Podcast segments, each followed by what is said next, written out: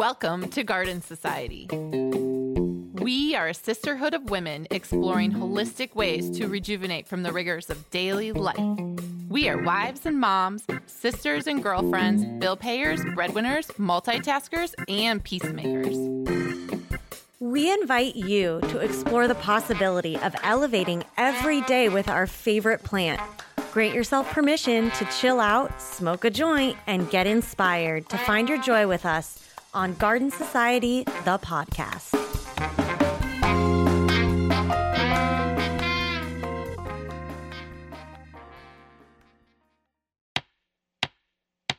This gathering of the Garden Society is now in session.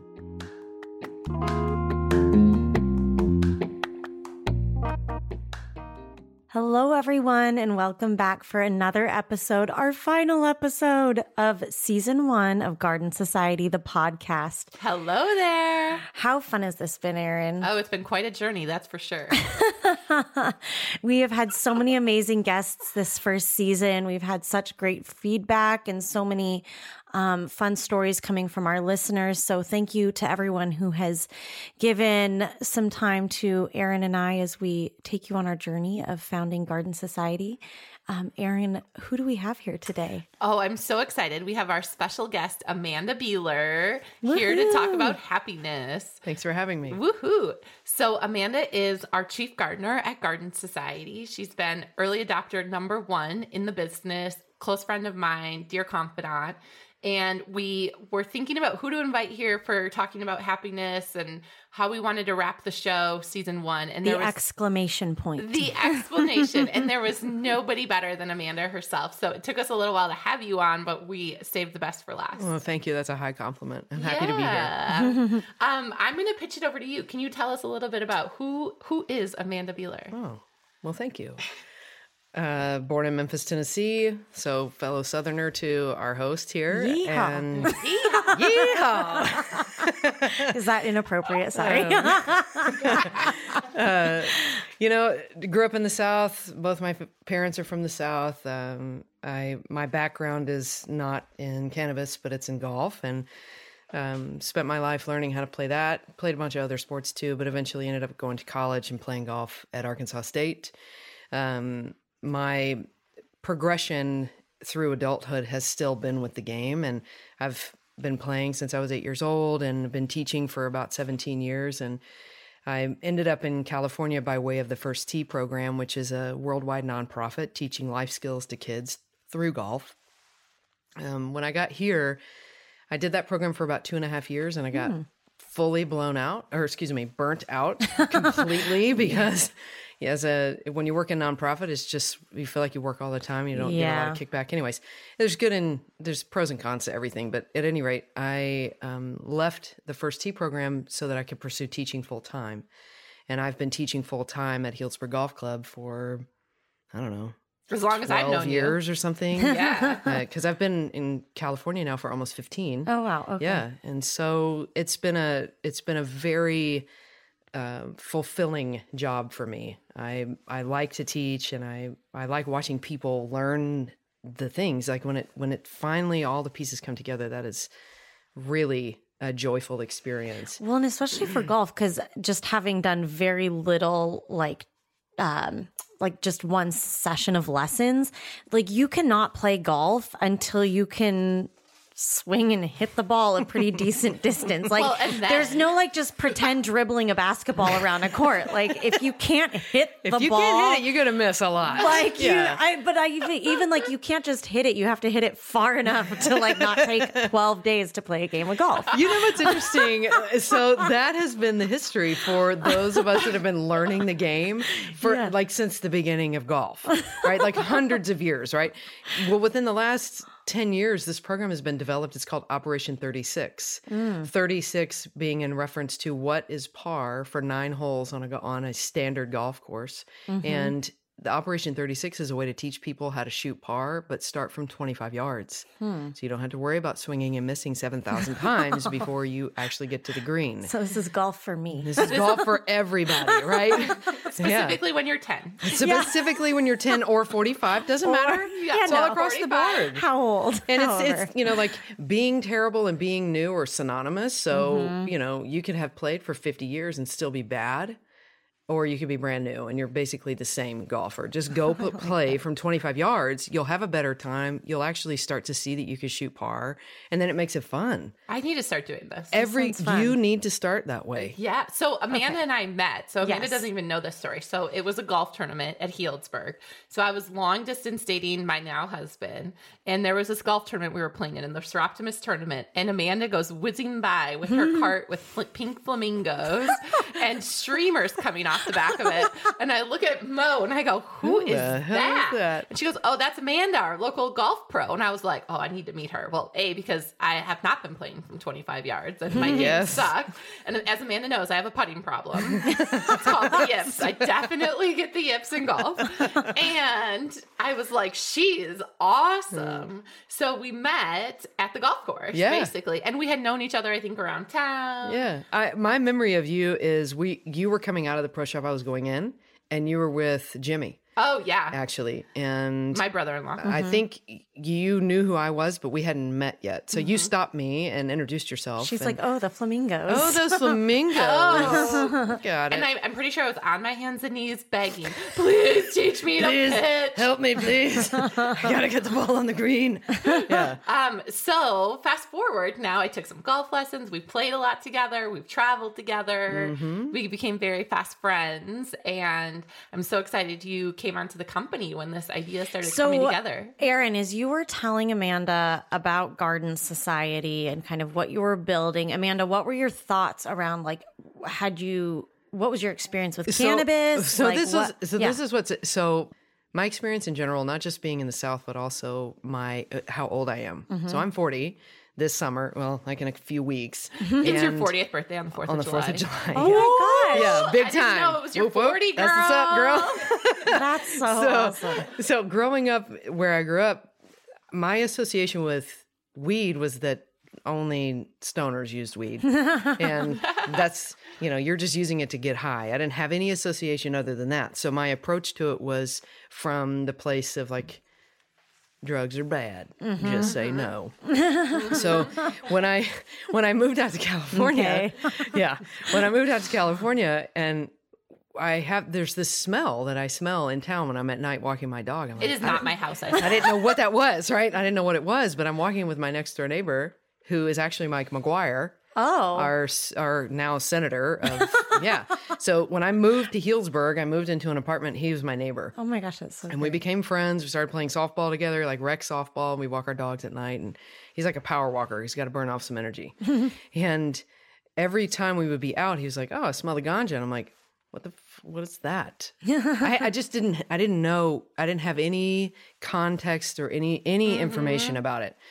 I didn't mind the way it smelled. You know, my association was, oh, that kind of smells like a skunk a little bit. You know, so that was my connection.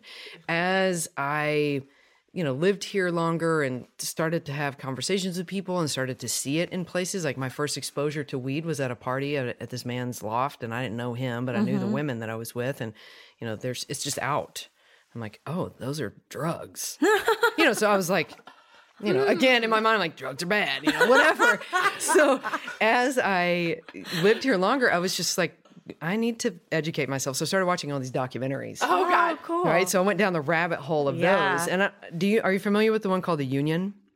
I haven't seen that one. The Union is about BC Bud. okay. So, well, actually, just the business side of it, like this whole underground f- way that they actually mm-hmm. grow and sell The and best whatever. capitalists out there. Right. And so, and obviously really underground. And I mean, literally, like figurative and literally, there's a scene in this documentary. There's tractor trailers that have been buried in the ground and they have wired and they have electricity and power those are the same things. They have lights and air conditioning and heat and whatever in order to grow this shit. It's literally underground, like buried in the snow in the middle of winter. They have a grow house in the winter in Canada. And I'm like, what the fuck? This is like the smartest thing I've ever seen. So then my mind shifts from drugs are bad to drugs are cool. Yeah, interesting. Right, like that is a really big. So for me, it wasn't like It was I a wa- culture shift within you. Totally. And and for me too, it wasn't like I want exposure because I want to get stoned.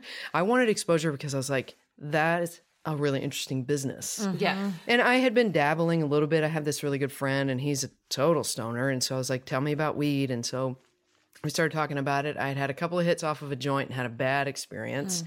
but I had taken a a hit off of a pipe and then he introduced me to a bong and so I'd had these experiences of getting stoned in a safe place. Yep. It wasn't a negative experience for me. And so then when you and I started having those lessons, I mean, we're literally standing on the practice tee and she's like, I'm going to quit my corporate job and start a weed business. I'm like, yes, I want in. So, but you know, like by now I have all this. all the old people around us started leaving, walking away. Women are gathering their children. yeah, like everyone's like, Ugh, those two. So I, you know, I'd had all this. I have all these ideas in my mind. Like, okay, you're going to start a company. So again, it wasn't about getting high for me. It was Yeah. about this is an interesting business oppor- opportunity. Mm-hmm. And you're an entrepreneur. I think that's important to say. Like, Yes. To a degree, you yeah. run your own business Yes. of teaching golf. So you're part of the LGP LPGA Yes. teaching program, but you you are an entrepreneur. Yeah. So I think the idea of starting a business is something we resonated a lot Yeah. around too. Was like, and we're both athletes, and we're both have body injuries from Mm-hmm. being athletes, and so this connecting over pain, Mm-hmm. connecting over being in the aging athlete program at Stanford Medical School, connecting over like um education because if you can teach somebody how to play golf, I mean there can't be anything harder. I think it's a lot easier to teach you how to roll a joint than it is to teach you how to Uh, putt. Yes. Probably.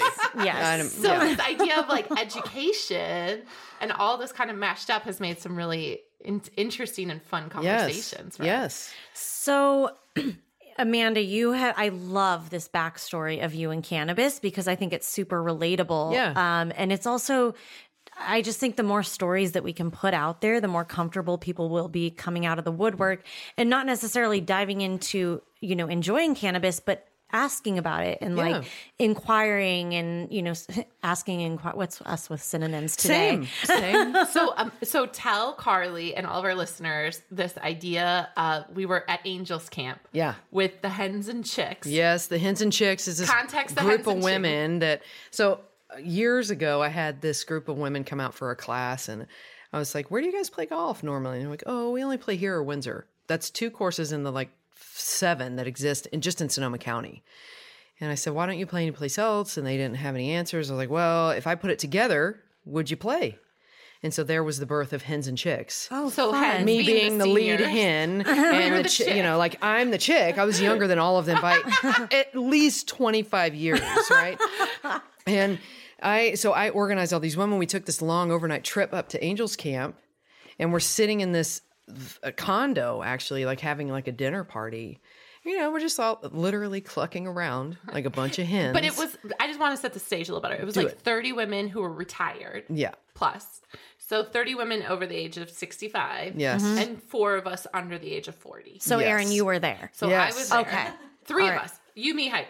yeah Okay. So Okay. Now continue. Yeah. So we're sitting around in this room and we're sitting down to have like snacks or cocktails or whatever. And then Erin just makes this blanket announcement to all these old biddies. I left my corporate job and I started a weed company. I swear to God, it was like the record scratch and crickets. And so they're all kind of looking at me like, what? Why? What are you really? You know, like gas. Minds Minds are like blown. Like you can literally hear their brains like coming to a screeching halt from the confusion of, you know, you gave up your health care, you gave up your 401k, you're, how are you going to take care of your baby and your husband and your house? You know, like all these things that we all panic about all the time. And then it started the dialogue. And there's a woman in the room, Shelly, who has been an adamant no to drugs for her whole life. And she's mm-hmm. 60 plus. This is an ex Olympic volleyball athlete who, Yep. you know, like, how do you take care of your body? Mm-hmm. How do you prepare yourself for sport? How do you make sure you maintain good health all the time? Well, cannabis was never an option for her. Not Yeah. even now. Like she would never even consider it. But listening to you tell your story in front of all these women about why you would pursue cannabis in the light of having those hip surgeries and being a recovered athlete and all the things. Yep. It was a really interesting juxtaposition for them, Mm-hmm. but a very good conversation. And that was the start, really, of our like how I would come on board to work with Garden Society because I'm I'm made it known to Erin then. Why don't you bring me on as your your brand ambassador? Mm-hmm. And then she was like, "Do you have any chocolate? Because I need one right now." Right now. So this was just for context for everyone. This was in 2016 Yep. in the very early days of mm-hmm. Garden Very Society. early. I love that story. That is Yeah. so wonderful.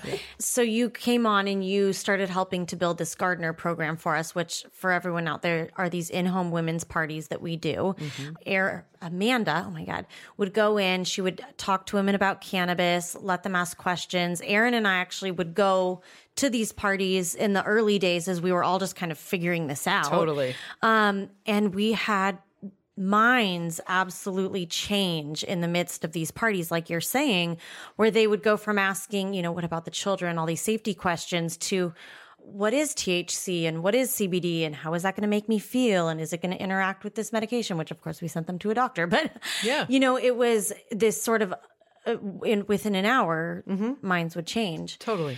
So, when it comes to cannabis and this journey that you've taken, Amanda, in tandem, you know, finding your your happiness in life. So, something about Amanda when I met her, you just always seem inherently happy, and it was she's just joyful and cheerful, and there's never a problem. There's always a solution, or we'll get to a solution, and I love that about you.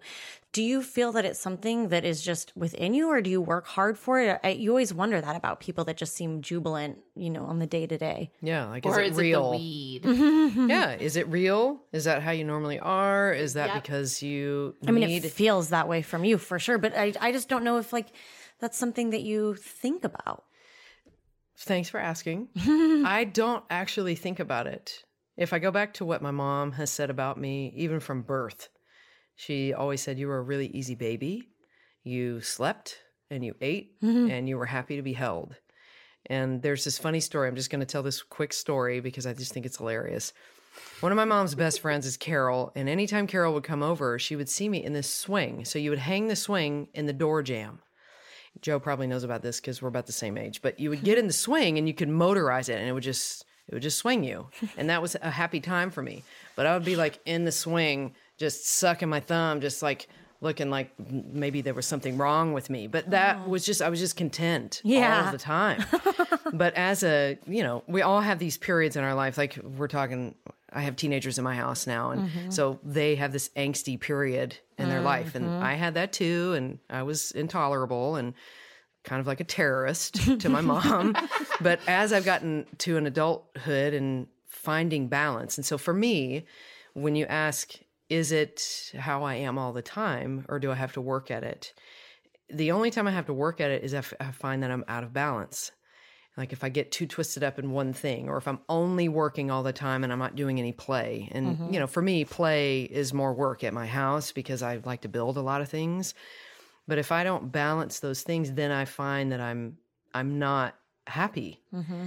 But I think your first question is is that just how you are? I think yes, I am. I don't I don't find that I battle anything that would really bring me down. But so just naturally, I think I'm just a joyful, happy person. If I haven't had enough sleep, or if I haven't eaten, or Yeah. if I've only been working, parents. then I revert back to being a toddler. But you know, so it's that's probably All that's- about yeah, toddlers. we're all in toddlerhood right now. But Um, I think I know that's not how it is for other people. I don't know. I I don't know what the statistics are on how how many people battle struggling with happiness or whatever. Mm-hmm. I mean, there's a lot of talk about it now with people battling depression and anxiety and those kinds of things. I'm sure there's Yeah. tons. I know there's tons of statistics out there, but just for me personally, I I think if I can find that balance, then I'm usually I'm good. One thing, sorry, I didn't mean to interrupt you. No. One thing that I love about Amanda is she's the queen hustler amongst all of us. Mm-hmm. So you come off so mellow and calm and balanced right now, but at the end of the day, you're a hustle queen to get shit done. Yes. So,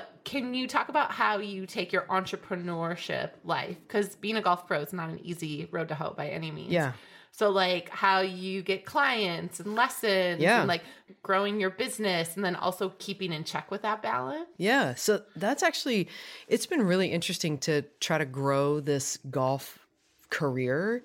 Um, as an LPGA teaching professional, part of what you have to do is go to these levels of education. And I don't remember in the levels of education them explaining how to build your empire, essentially. That's all I've been trying teach to you do. how to play golf? No, they teach you how to teach. Ah. they don't teach you how to run a business, mm-hmm. Mm-hmm. how to be an independent contractor, Or how to do your books, or yeah, like how to do the accounting and things like that. Like how to manage like okay, what's your trajectory for this year? Right. And so for me it was all just full-blown learning curve because I didn't go to business school. Mm-hmm. When I came out of Arkansas State, I had a degree in sports management, which is fine, but it's really broad. So learning how to do these things, part of it was how do I create a steady stream of income that feels like a paycheck instead of just hustling for the one lesson and then a series of lessons and whatever. Mm-hmm. So developing membership programs was how I could turn this thing from this feels like a hobby to this is a job. And so mm-hmm. that was a big part of the shift that happened for me. I decided to come up with something that was more consistent, mm-hmm. much like a gym membership for someone, which helped me feel a lot more stable and safe in my job and my practice of being a teaching professional. But I think it also gave my clients more connection. So they felt like they had access to me, but they also could see their own improvement, which is, you know, makes everybody really happy. Um, but learning how to do all of those other things, it's just like a grind. Like I just had to educate myself how to do it and then find the best systems that would help me manage my clients and their information and the scheduling and all of that stuff. And all of that, you know, like getting all your ducks in a row, making sure your house is in order, Yeah. brings a lot of joy and peace in my life for sure. how do you think? I, but I think that's a great example for our listeners of like if you have an idea, kind of the steps that you need to take to make that a mm-hmm. reality. And if it's a talent, that's kind of what I think of as what you do, even though you work hard for it. You know, you still have to understand the business side of things to make it Yeah. all work and run. And, Yeah. And I feel pretty fortunate. Like most people, they like me, so mm-hmm. they want to at least come back one time. so just to talk. maybe just to talk, really. to tell jokes. yeah, because and sometimes that's what a lesson will be. It will be Therapy. They make yeah, it'll be therapeutic for them. They'll make mm-hmm. six or ten swings, but mostly they're talking to me about what's going on for them, mm-hmm. and that gives them some peace. Some they need to figure out how to have less anxiety when they're golfing, and so we talk about okay, so what's why? What do you feel when you're out there? What do you notice come up for you? Let's find a different solution to deal with that because obviously this other thing's not working for you because you keep missing from mm-hmm. 25 yards. Mm, I love it. So one thing we do a lot at Garden Society is we try things Yeah. because we're figuring it out, right? Mm-hmm. And so we try things and some fail, a lot fail, some work. And I think being an athlete, that's also something that you're taught is resiliency and failing. 100%. So how do you see and we talk about your business, you've tried all sorts of different things. Yeah. CRM systems and this is and that. How do you take on failure to building happiness? Well, I don't deal this is this will be funny for you. I mm-hmm. don't deal with failure immediately like when it's acute mm. pain, I don't deal with it very well, but if I can step back from it, then I can actually see the value in well, that shit didn't work. I'm going to have to do something different. I'm not happy about it right now, but in the long run I'm able to see the value in that. So for mm-hmm. example, feeling desperate to get information out about me as a teaching professional and just what I had to offer. So I utilized Yelp as a tool. Yelp ended up being non functioning for me and it was very expensive. Hmm. So it was painful, right? But for me, what it taught me was well, my most valuable chain of relationship is Carly comes for a lesson. She has a good time. She tells Joe. Joe comes for a lesson. Joe has a good time. She tells Erin. And then Erin shows up for a lesson. You're all three having a good time. You're learning. And then you come back and you tell 10 people. And so uh, that helped me to see well how big do i actually want to be how much can i actually what's my capacity for this Mm-hmm. if i want to grow huge well then that means i have to have staff which i'm at that place now which is interesting and cool and exciting but you have to kind of take steps that are manageable for you. It's like what we were talking about mm-hmm. before and you know what's the pie in the sky goal? Right.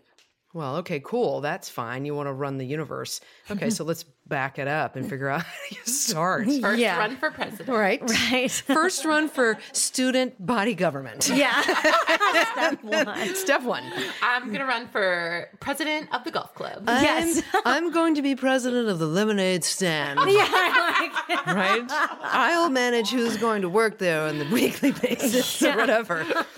As tiny as- baby steps for Yeah. yeah. I think that's important to remember is that like it's not about having it all. It's about taking the small steps to build toward your ultimate goal Yeah.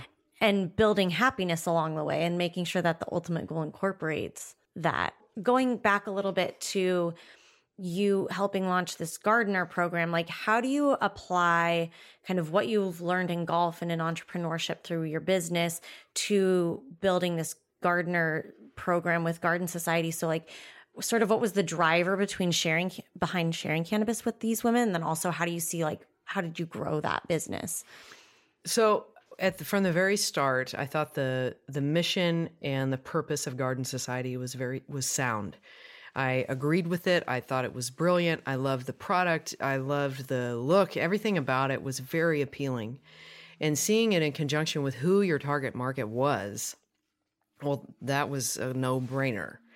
And realizing that I agree with what the purpose is, which is to help people find peace and wellness in their life, which is all I wanted them to do if they were on the golf course. I wanted them to be at ease and have a good time. And so all of those things are synonymous to me. So the mission eh, was easy to try to communicate, mostly because I already had that practice in my own work. And talking to people about Garden Society was not hard because I agreed with what was happening and getting them to see not just what is THC, what is CBD, how do these applications work, how long does it take, how long does it last, like all of that was factual and interesting. But it was also helpful to get them to see your preconceived notions about cannabis are from fear. Mm-hmm. So let's tease that out and talk about that and figure out how do we how do we get you to feel like this is an option for you and that you don't have to be a stoner to utilize cannabis medicinally. So that was like an easy that felt easy for me. I don't think I've answered your question. Well, I think for me too, watching Amanda, you started basically with your golf girls. Mm-hmm. And, I did. And you had their trust because golf is very intimate when you're learning to play golf and Yes. you're trusting your instructor. It's also a big financial commitment for these people, right? Yes. Golf lessons are expensive. So, you know, you have their trust, they have your trust. Yeah. Um, and so parlaying that into something that will make them feel better, since you're a trusted voice, that it was a very interesting conversation that I think initially only you were in a position to have. Yeah. Um, because they knew you. You could also bridge the culture yeah. piece. You're also light and funny, so it was entertaining. And then we would come in and help and be, you know, the face of the company. So they're like, oh, there's real people here. Yeah. This is a real thing. And you you also uh, helped because they had science questions and so you were able to help answer those types of questions. Yeah. So that was really good. Um, plus Amanda, I think should be a stand-up comedian in the next life. I know we have to. So Amanda has a YouTube channel on which you she has us? these amazing videos. So we'll post that in the show notes for sure. What's your channel? It's Amanda Beeler. All right. And uh, So that's been a big. I think you're a, sh- a showman, and I mean that in like the best way. Like you just have this presence about you, and you're engaging, and I think that that translates into success in your business as an educator. Thank you. And then both in golf and now in cannabis, being able to go in, like Erin say, saying being a trusted voice, but having this sort of light funniness that Gregarious. right, fun. right. I mean, that's so relatable. yeah. I, it feels like you really know yourself, and I feel like that's something as a woman as you're trying to understand how to become how to make your life a happier more cheerful place to live how to sort of to steal your words, sort of tease out the different things in life or shed away, like we had talked about earlier in the season, um, cutting out the noise. Mm-hmm. And so I think you've done a really good job of sort of like narrowing in on taking your talents, cutting out the noise, and Mm-hmm. building this beautiful life for yourself that you work hard for day to day. Mm-hmm. Um, there are a lot of little gems of and tidbits of information that I think our listeners can take away and say, okay, how can I make these little shifts to apply some of the things that you've done to to get here? Yeah. I don't know. J- you're a builder by it's like Just just, who you are. Yeah. Yeah. So that's really cool. I love it. What advice do you give to the teenagers in your house Oh, as they're going through angst and uh, coming into their own? So we have a 17 year old and a 15 year old. And our 17 year old sometimes is pretty black and white. and so when we talk with him, uh, my goal with him is to get him to see more color in his perception of what's happening in his life or with relationships or schoolwork or whatever. Uh, We recently had a conversation with him about what he wanted to do after high school. And for like two years, his goal was to go to Santa Barbara, UC Santa Barbara. And he's decided now that three weeks ago, he's like, I can't go. I'm not going to get in. I'm not going to college because my grades are terrible. And I'm like, there's more than one way to skin a cat. Yeah. So you can you can go to the JC, you can transfer. No, I can't do it. I can't. They won't do that. They won't. Take, you know, like whatever. Just super Right, black just and white. done. Yeah. My goal with him was to just get him, both of us, Sarah and I, both just wanted him to see the bigger picture. Like there's more options out there for you. Mm-hmm. And you don't have to take the traditional path. Just let yourself see Yeah. that there's more choices available. Yeah.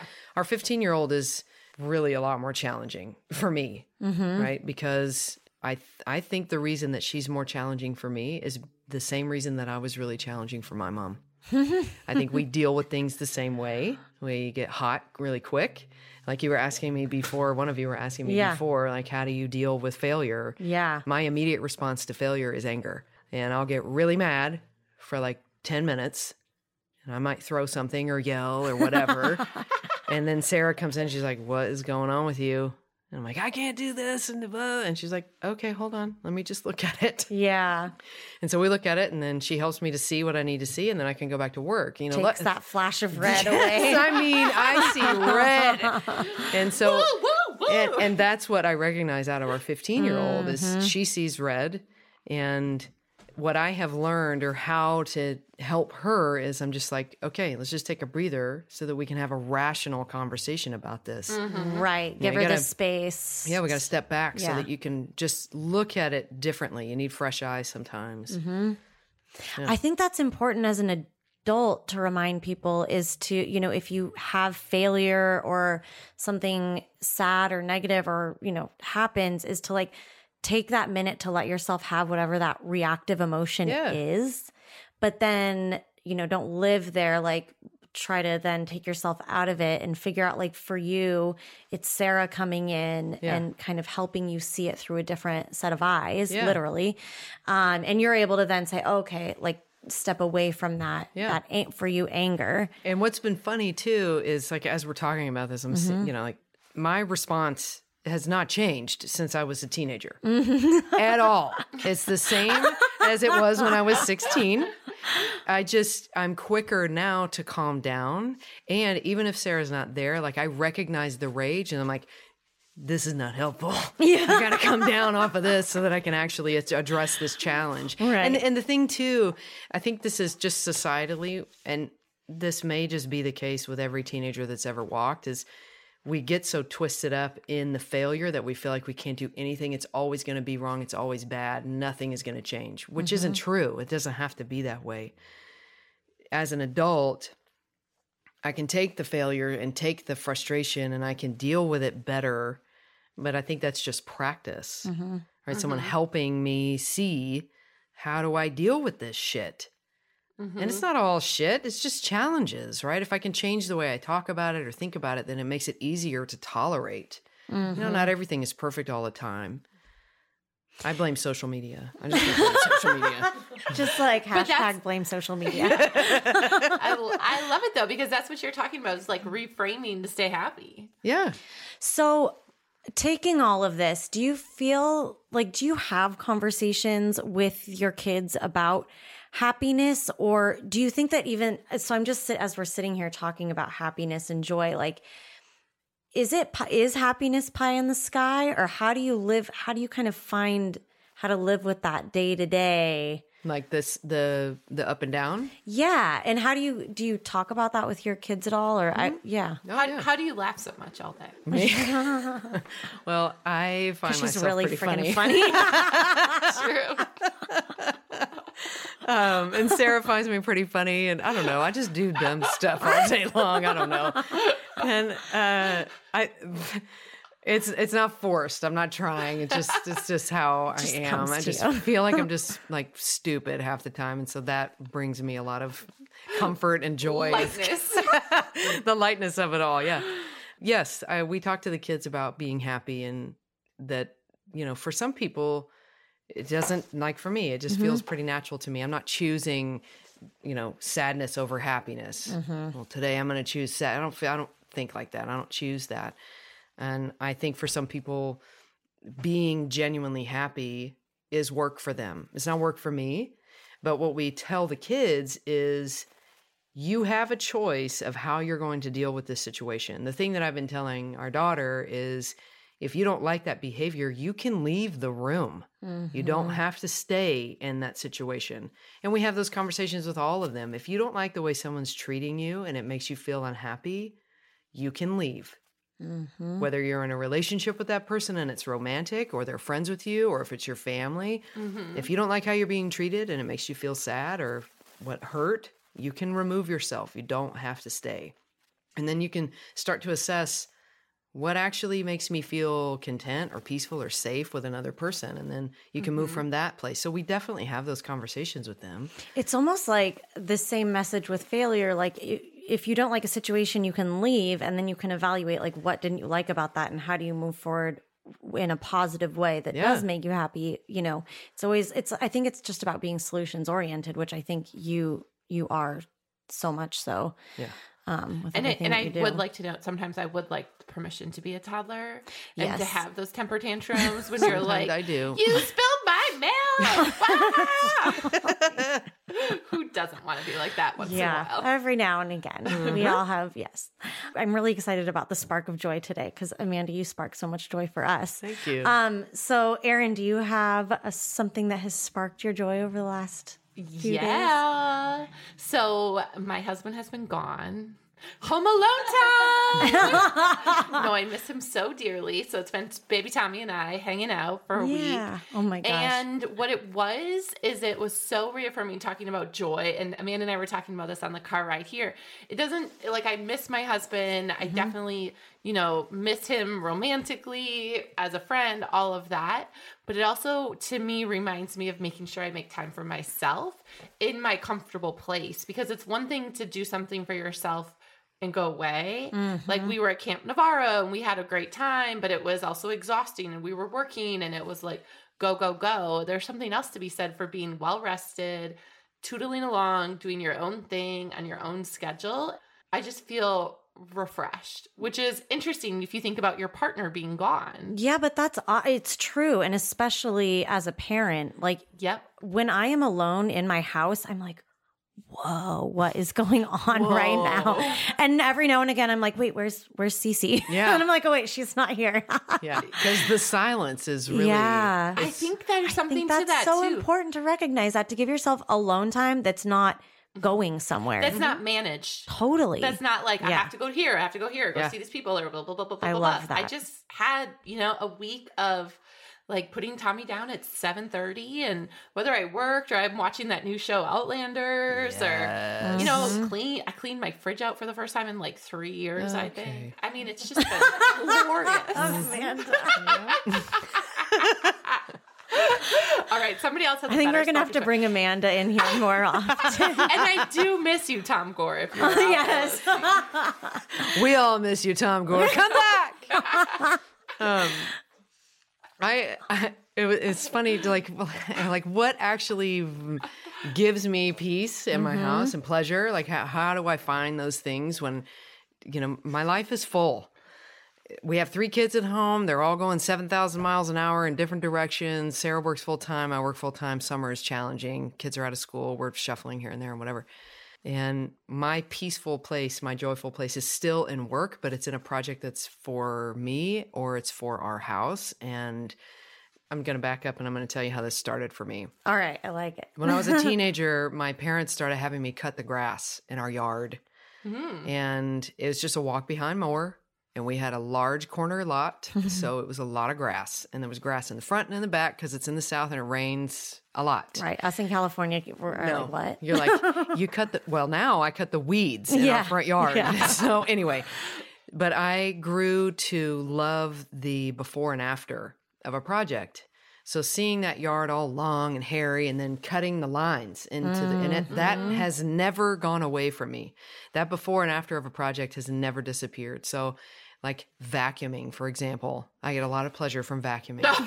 and I'm going to tell Do you, why. Smoke a headband joint. Yeah, No, dude, I don't even need to. Like, I need nothing. Like, like the vacuuming is getting high for me, honestly, because awesome. that you could like I just watch all that shit Yeah, on the the floor just disappear. The satisfaction of finishing it and then walking back in. I'm like, I don't feel anything on my feet now. this is so nice. And you know, like this decision to build this deck uh, in Mm-hmm. our backyard. I ripped out our backyard and rebuilt a fence and whatever. Now I'm doing the deck, and I've been thinking about this deck for a year So and I just started the project within the last week and really did some damage yesterday. That's awesome. And so that brings me so much pleasure because it's time just by myself. Yep. I put these giant noise canceling headphones on. I listen to whatever the hell I want.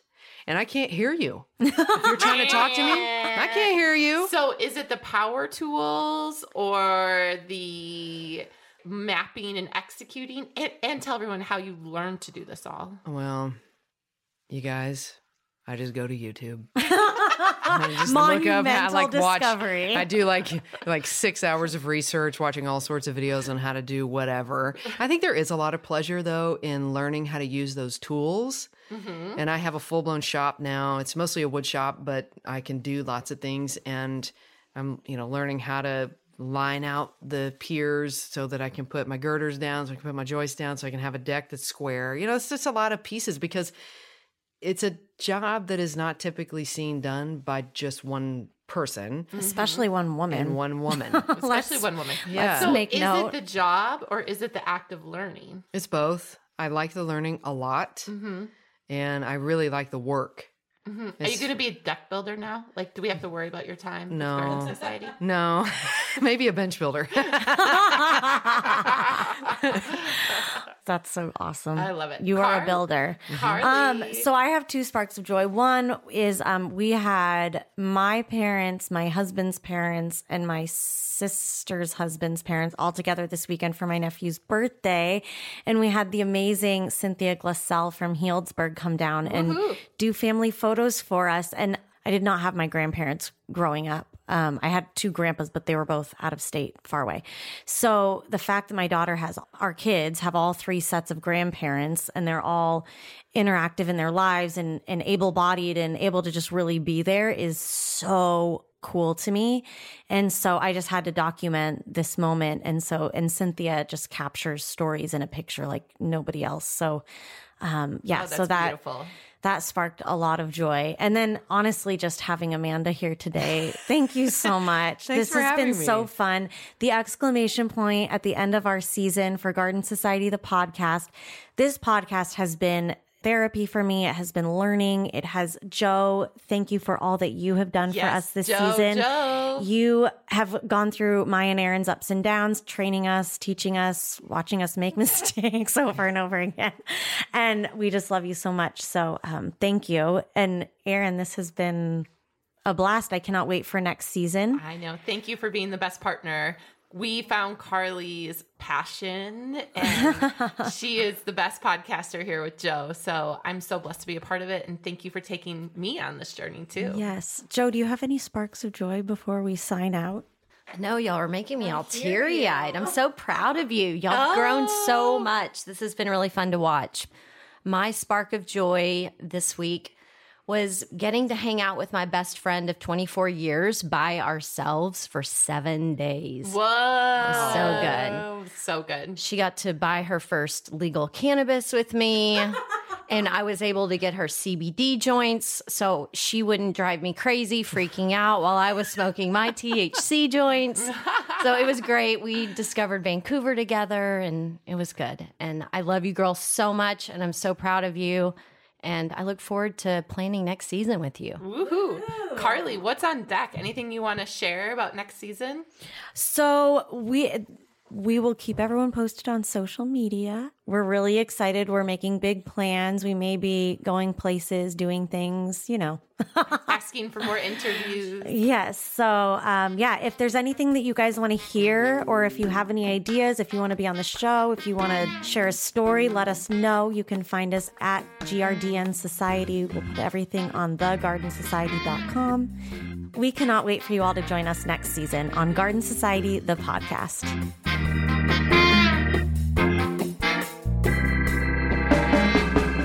Be sure to check the podcast show notes at thegardensociety.com for a deeper dive into each episode. Engage with Carly and Erin via social at GRDN Society. If you like what you hear, help spread the joy. Subscribe, rate, and review Garden Society, the podcast, on iTunes or Apple Podcasts.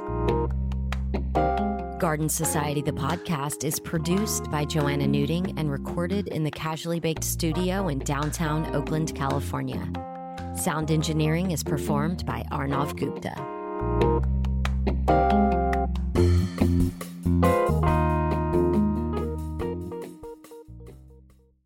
We cannot wait to for you to. Good job, Carly. Thanks for listening to today's show. To check out more great cannabis podcasts, go to podconx.com. Here's a preview of one of our other shows. I'm Joyce Gerber, the creator and host of the award winning podcast, The Canna Mom Show. And we are on a mission to enhance the impact women have on this industry as business professionals, healthcare providers, policy advocates, caregivers, moms, by sharing and preserving their stories of love and kindness, wisdom, and hope. I am so grateful to have found my tribe of Canna podcasters right here on PodConX and look forward to our work of crushing the stigma around cannabis and caregivers and building this new industry together.